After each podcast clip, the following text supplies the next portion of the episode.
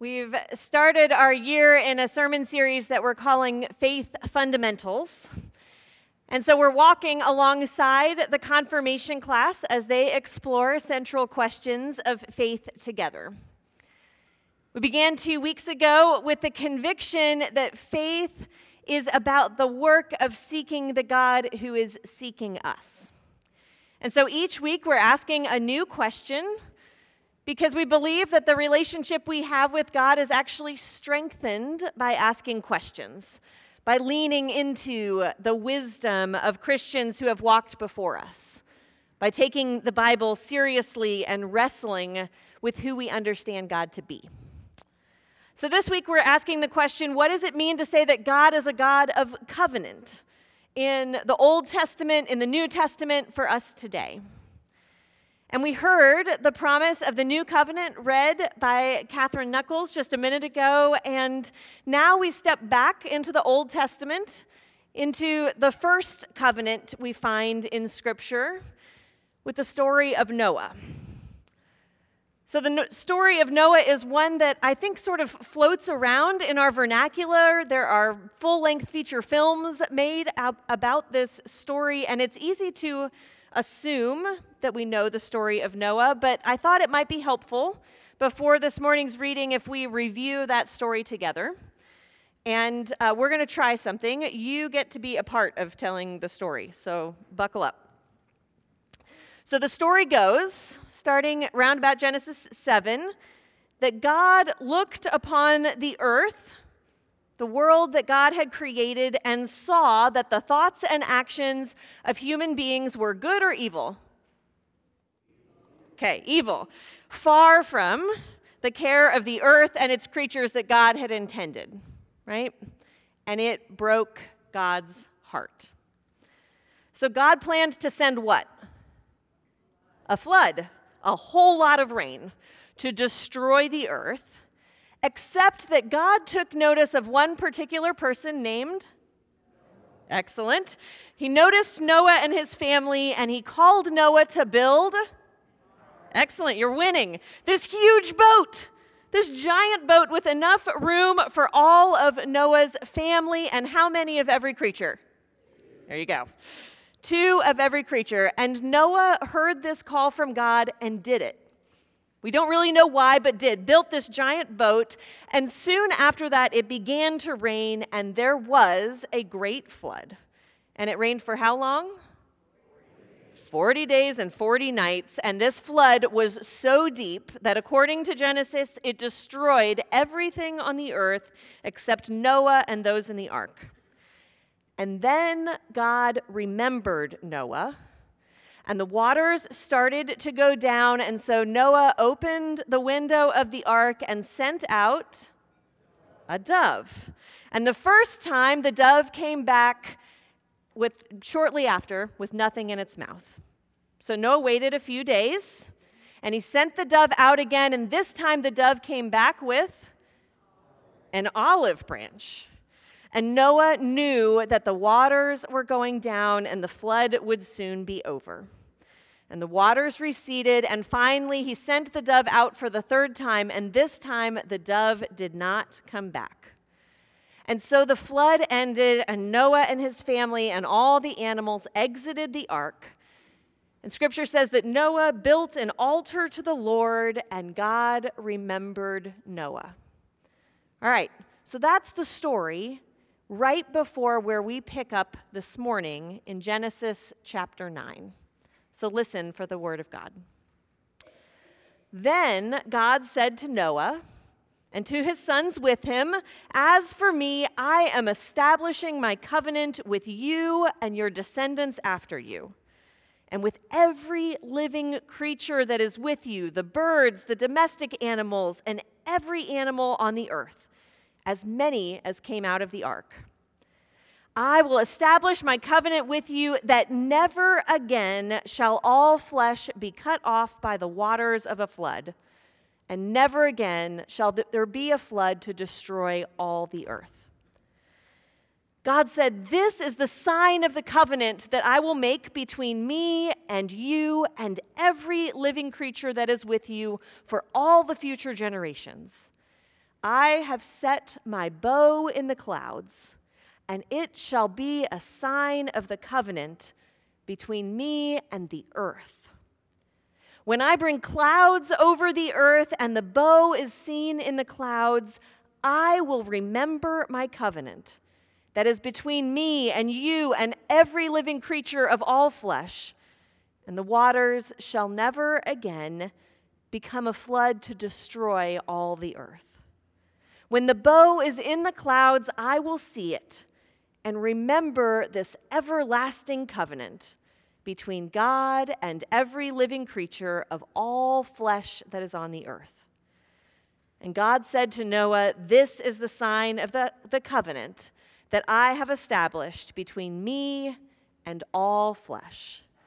This is the word of God for the people of God. Thanks be to God. Will you pray with me? Come, Holy Spirit, heavenly dove, with all thy quickening power. Come shed abroad a Savior's love that it may kindle ours. And may the words of my mouth and the meditations of all our hearts be acceptable in your sight, O Lord, our rock and our Redeemer. Amen.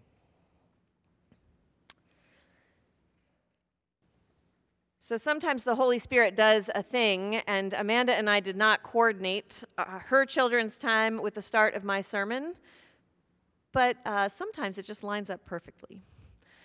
So, my question for you this morning is How often do you need reminding?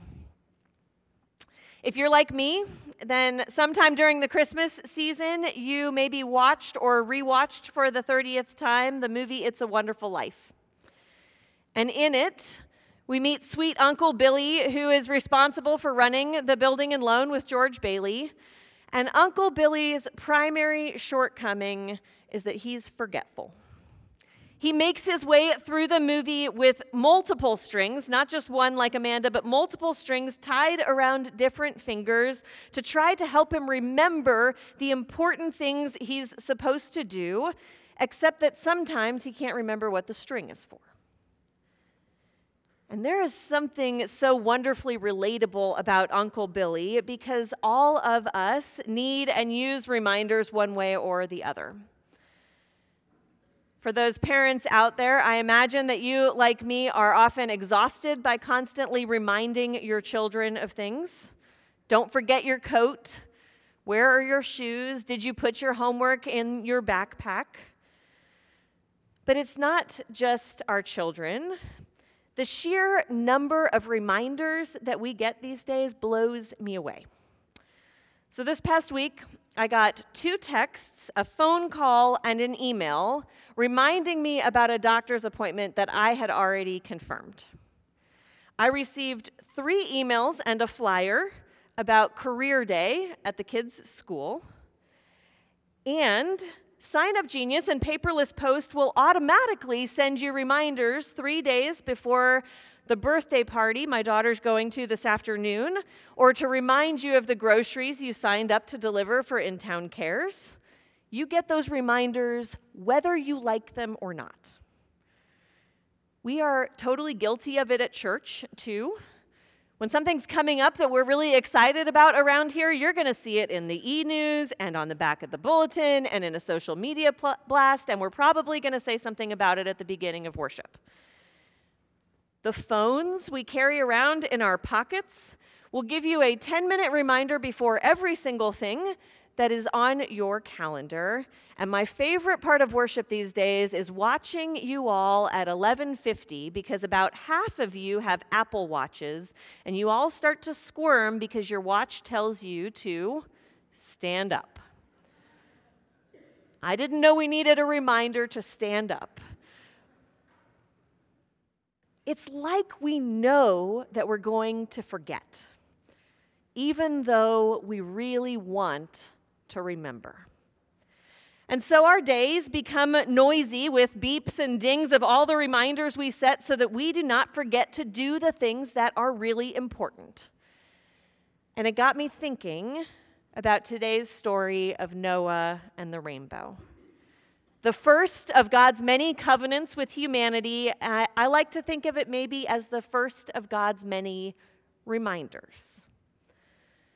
So, we retold the story of Noah together just now, and for most of us, this is not a new story. We tell and retell the stories of Scripture for the same reason that we set reminders on our phones. Because there's something in these stories that we want we even need to remember. But as I spent time with Noah's story this week, I have to say that of all the stories in the Bible, it's worth asking if this is the one that we want to remember.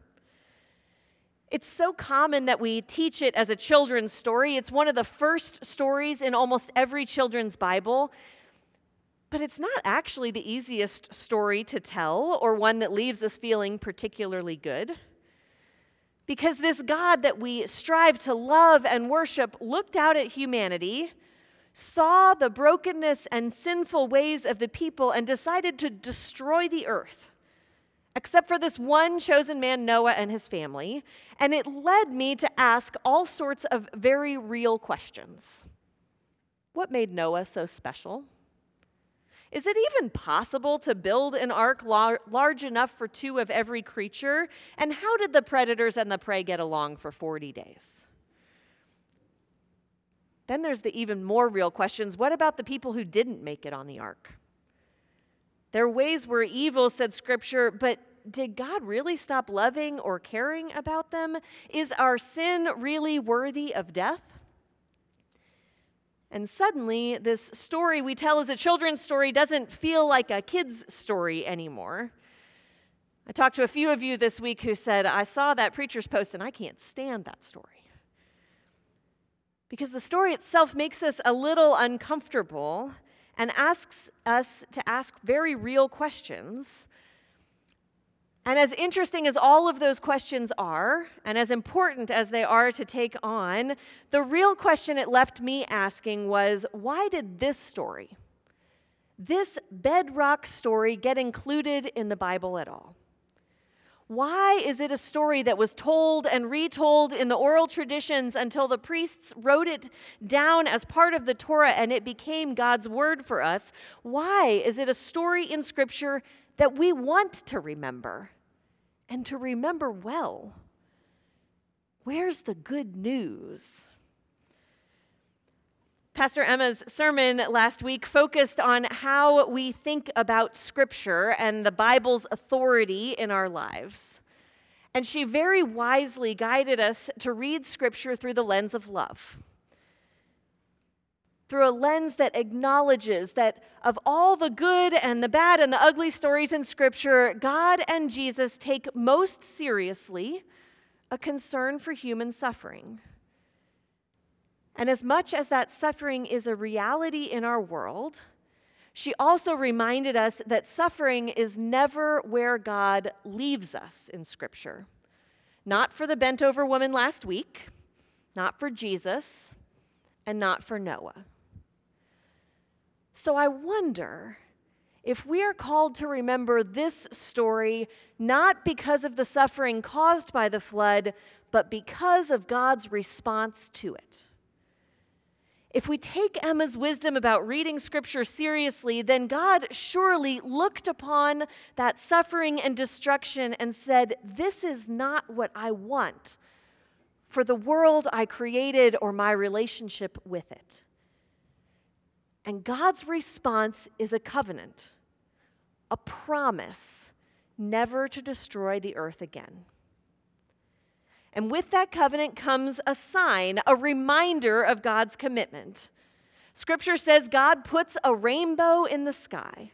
And this rainbow becomes a holy reminder, not just a reminder that beauty comes after storms, but the word in Scripture is a bow. God puts a bow, like a bow and arrow bow in the sky, intentionally pointed away from the earth, a reminder not to destroy. The good news of this story is that God's steadfast love is from everlasting to everlasting, and God chooses, in fact, promises a renewed relationship with all creation.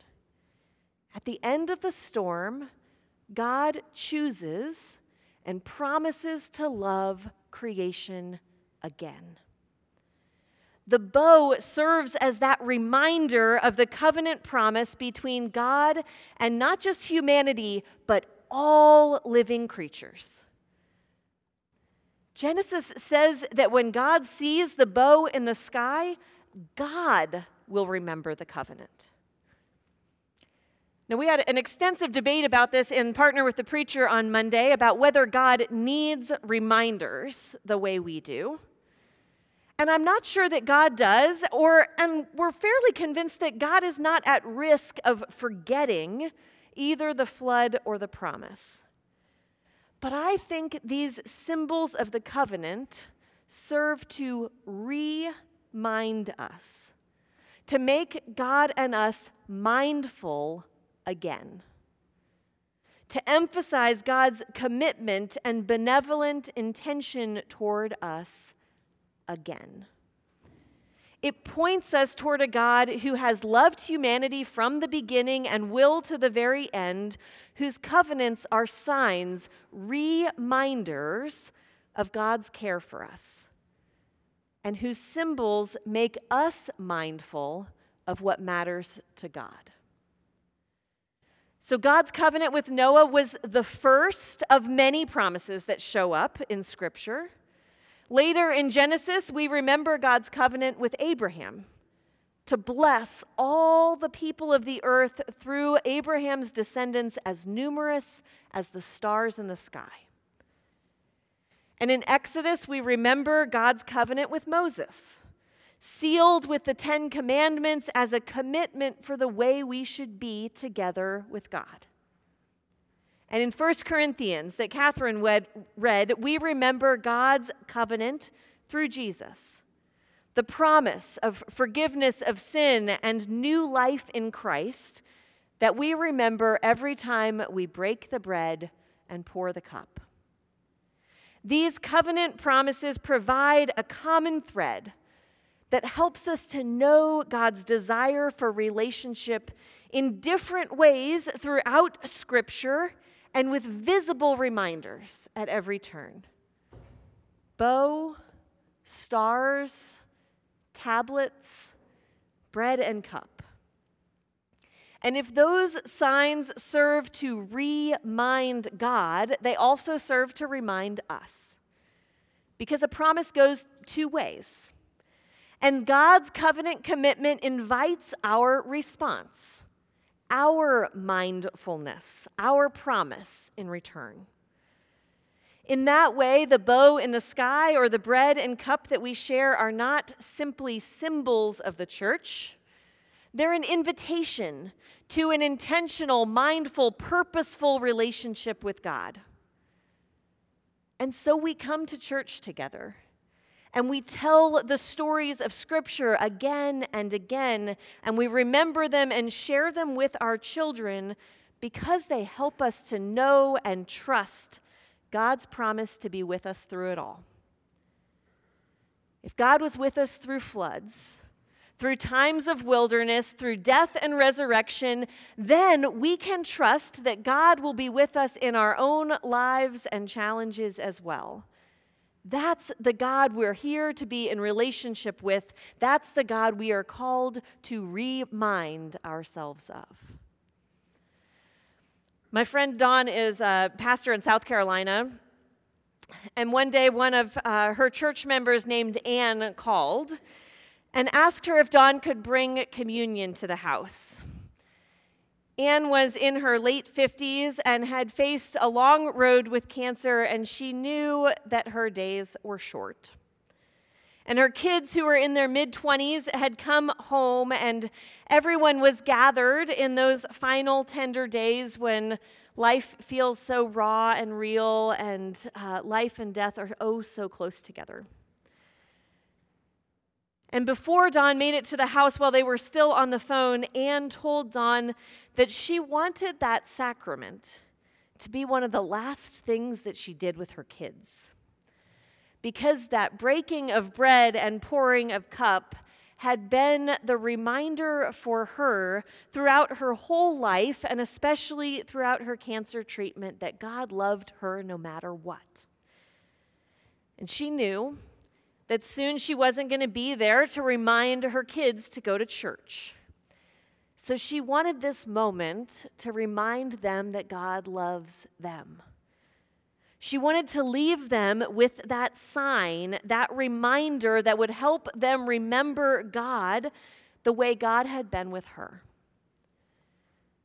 And so Dawn grabbed one of uh, her musicians because Anne loved to sing and gathered at Anne's house and they read scripture together and they sang together and they prayed together. And then Dawn broke the bread and poured out the cup, signs of God's new covenant, and said, Anytime we eat this bread and drink this cup, we do this in remembrance of the God of love. And then Dawn gave Anne this smallest bite, knowing how hard it was to swallow in those days, and Anne found the strength to smile, knowing that her kids, whether they remembered to go to church or not, would remember that moment forever. And Anne said, God is here. Just like the power of seeing a rainbow after the storm, every time the bread is broken and the cup is poured out, from then on, her kids would be reminded of God's love for them. A love that shows up amidst suffering, a love as unconditional as their own moms. So we tell these stories and we hold on to these holy reminders so that we remember the God who is mindful of us forever and ever. Amen.